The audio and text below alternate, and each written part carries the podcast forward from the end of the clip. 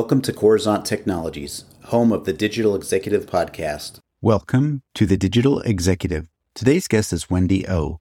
Wendy O, a Los Angeles based entrepreneur and crypto analyst, is the esteemed host and founder of The O Show, the world's premier female led crypto YouTube program. Her show is renowned for its commitment to simplifying complex technical information for a global audience. Wendy O boasts an impressive portfolio of publications in top tier media outlets, including the Wall Street Journal, Washington Post, NBC News, Forbes, Fox Business, CNBC, Time, Bloomberg, and many others. Additionally, she recently served as a judge on the groundbreaking Web3 television series Killer Whales, making a pioneering step in the realm of digital entertainment.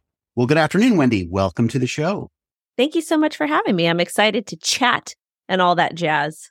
Yeah, no, I love to chat and I love jazz. So it's a good thing that we're on the podcast today. But seriously, we're going to jump in and talk to you a little about just a couple of questions, really. It's five questions that I generally ask, but I want to know a little bit more about you. I know quite a bit about you based on my research, but let's just jump in so we can get the audience to hear your story and your version of it. Wendy, you've got quite the career in healthcare as you started out in your career, marketing media, and now you're the founder of Crypto Wendy O Media and host of the O Show. Could you share with our audience the secret to your career success and what inspires you?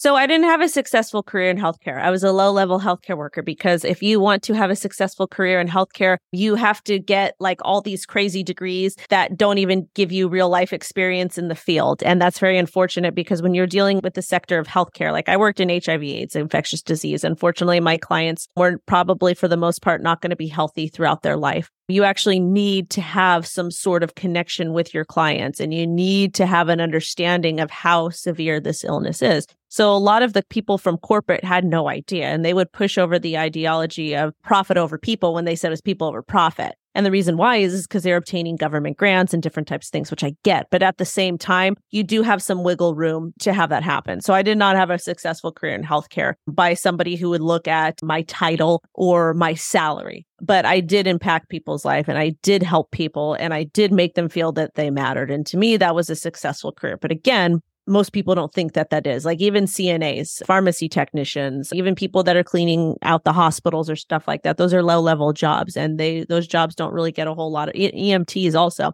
They don't really get a whole lot of respect, but they do play a and even customer service folks, people you talk over the phone in relation to your healthcare and whatnot. Those folks play an avid role and they play a supporting role so that the doctors and the nurses and the people really on the front lines can do their job successfully. But I won't get into that too much. So what I did is I ended up quitting my job in healthcare, partially because it was a three to four hour round trip commute. I had just had my daughter. There's no really, there's no raises in healthcare unless you continue to get degrees. Like even the pharmacists I know, they're capped at 120, 150. And I know one girl, she left pharmacy school $300,000 in debt. So I just thought I got to get out of this job. It's not paying a whole lot. They're not treating me nice. I'm not getting raises. It's just a little bit crazy here. I just had my daughter, so I told my husband at the time, I got to quit my job. I want to finish school because I was had a small eBay business. I was in community college. So he says, "Okay, we can do it." I had saved a bunch of money up so we had a cushion. He quit his job like 2 months later to become an entrepreneur because his friend had talked him into it, but he decided not to listen to my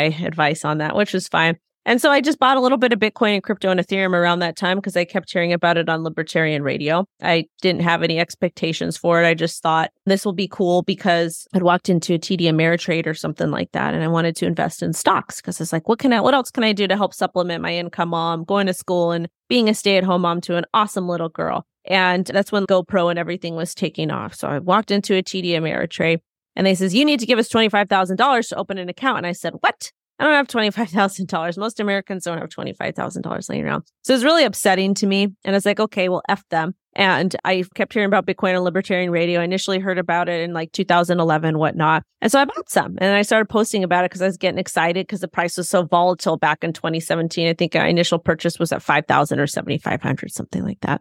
I'm just posting on a private social media. My family friend side says, you got to get on crypto Twitter. You can make a lot of money here. I says, whatever. Hated social media. I'm not a very public person. So eventually I joined crypto Twitter. I saw these cartoon avatars trading, making a lot of money. I was like, oh, if they could do it, I can. I got a math background. This is just like a bunch of lines on the chart. What is this geometry? I add a little bit of calculus in there, some moving averages, some dosage calculation. So I taught myself how to trade. I started posting content. I was like one of the few females there and my account started growing. And I was like, oh, I want to meet more people in crypto. I love this stuff. This is cool. So then I started a YouTube channel to host my free in person meetups and that took off. And then um, I started getting sponsorship opportunities for folks to come on my channel. And I says, okay. And then it just transformed into me becoming the largest female creator in crypto and NFTs globally. I think our audience um, on all social media platforms is close to 850,000.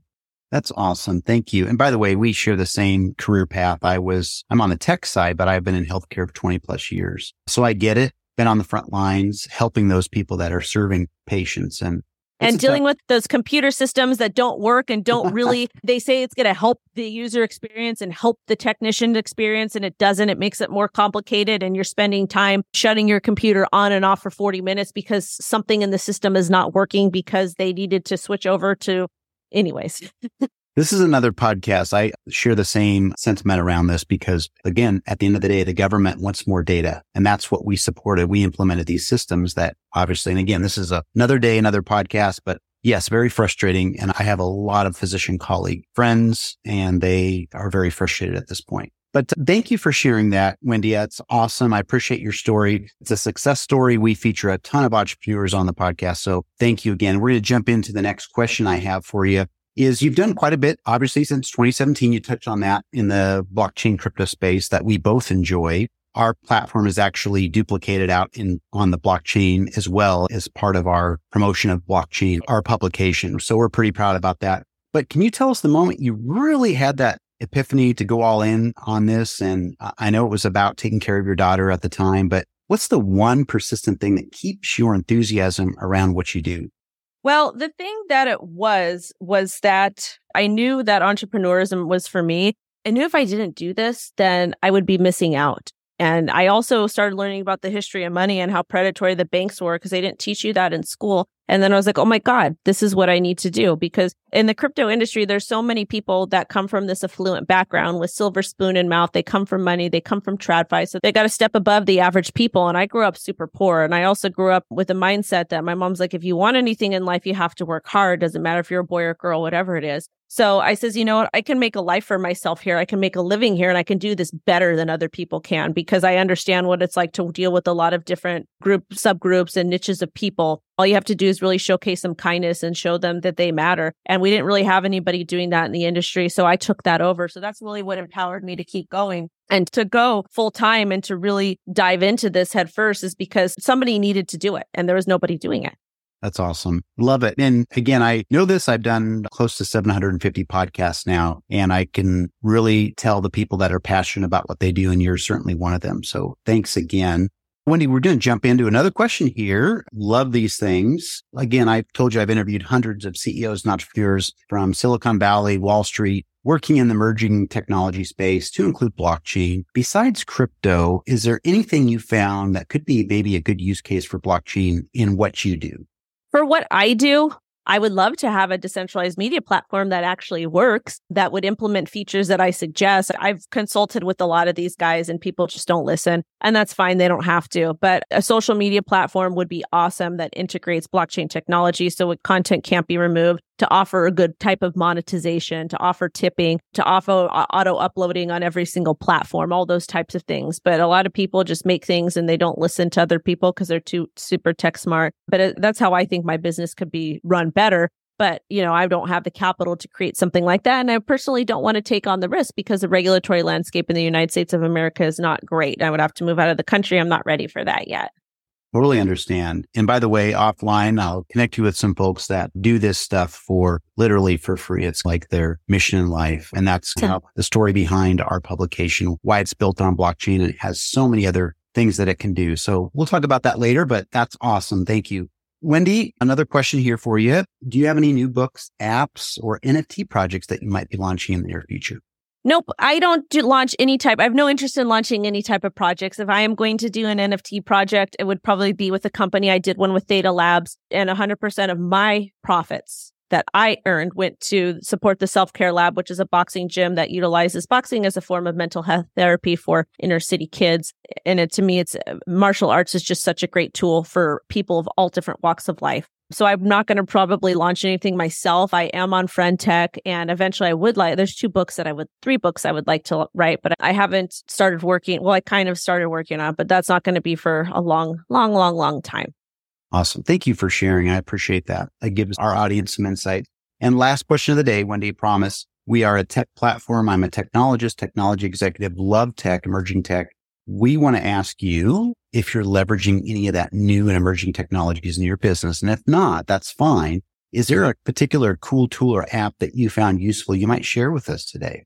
Oh, yes. So the things that I find useful that I love is we're starting to use more AI to help with SEO, with title generation. And it's called, let me pull up what this little guy is because I've been using him to help with my videos and stuff. I use vidIQ. We've been using that to help with SEO. Um, I'm also so blessed that when I travel or go on work trips, I can do everything from my phone now. I don't have to carry around a laptop or even a mic, really. People will still watch my content. I have no idea why, but I really love the Face app. It is an AI filter, so it does does smooth out the face and stuff. But again, people like to look at things that are more aesthetically pleasing. So we do use that in our thumbnails. I love Video Cam Plus. It's a great tool for an iPhone that allows you to turn your phone horizontal to upload to YouTube. And I love CapCut because it has captions and you can do some really cool tools with it. And the reason why I like to use are not captions, excuse me. Well, you ca- captions are great too, but it has a prompter, a teleprompter. So I'm actually looking in the camera when I talk. And sometimes I do script out some of my content because I do have ADD and I'm like all over the place. And sometimes I get off topic so that sometimes I'll put bullet points or do that type of stuff when I'm not feeling super well so I can stay on topic. But other than that, those are just really, really great tools that I've used to become a content creator that's just really changed the game. I'm trying to see what else I got on here. Splice is cool, but not as good as CapCut.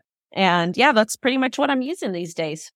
That's awesome. And you probably noticed over just the last six months, 12 months with conversational generative AI, right? You can do so much more. And the apps that have just come out, it's just, it's incredible uh, what they're doing. And now it's, they're actually leapfrogging. Really, really cool. But again, love technology. We talk about it a lot here on this podcast. And Wendy, I just want to say it was such a pleasure to meet you and have you on the show. And I really look forward to speaking with you real soon.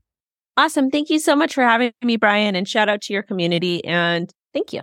Bye for now.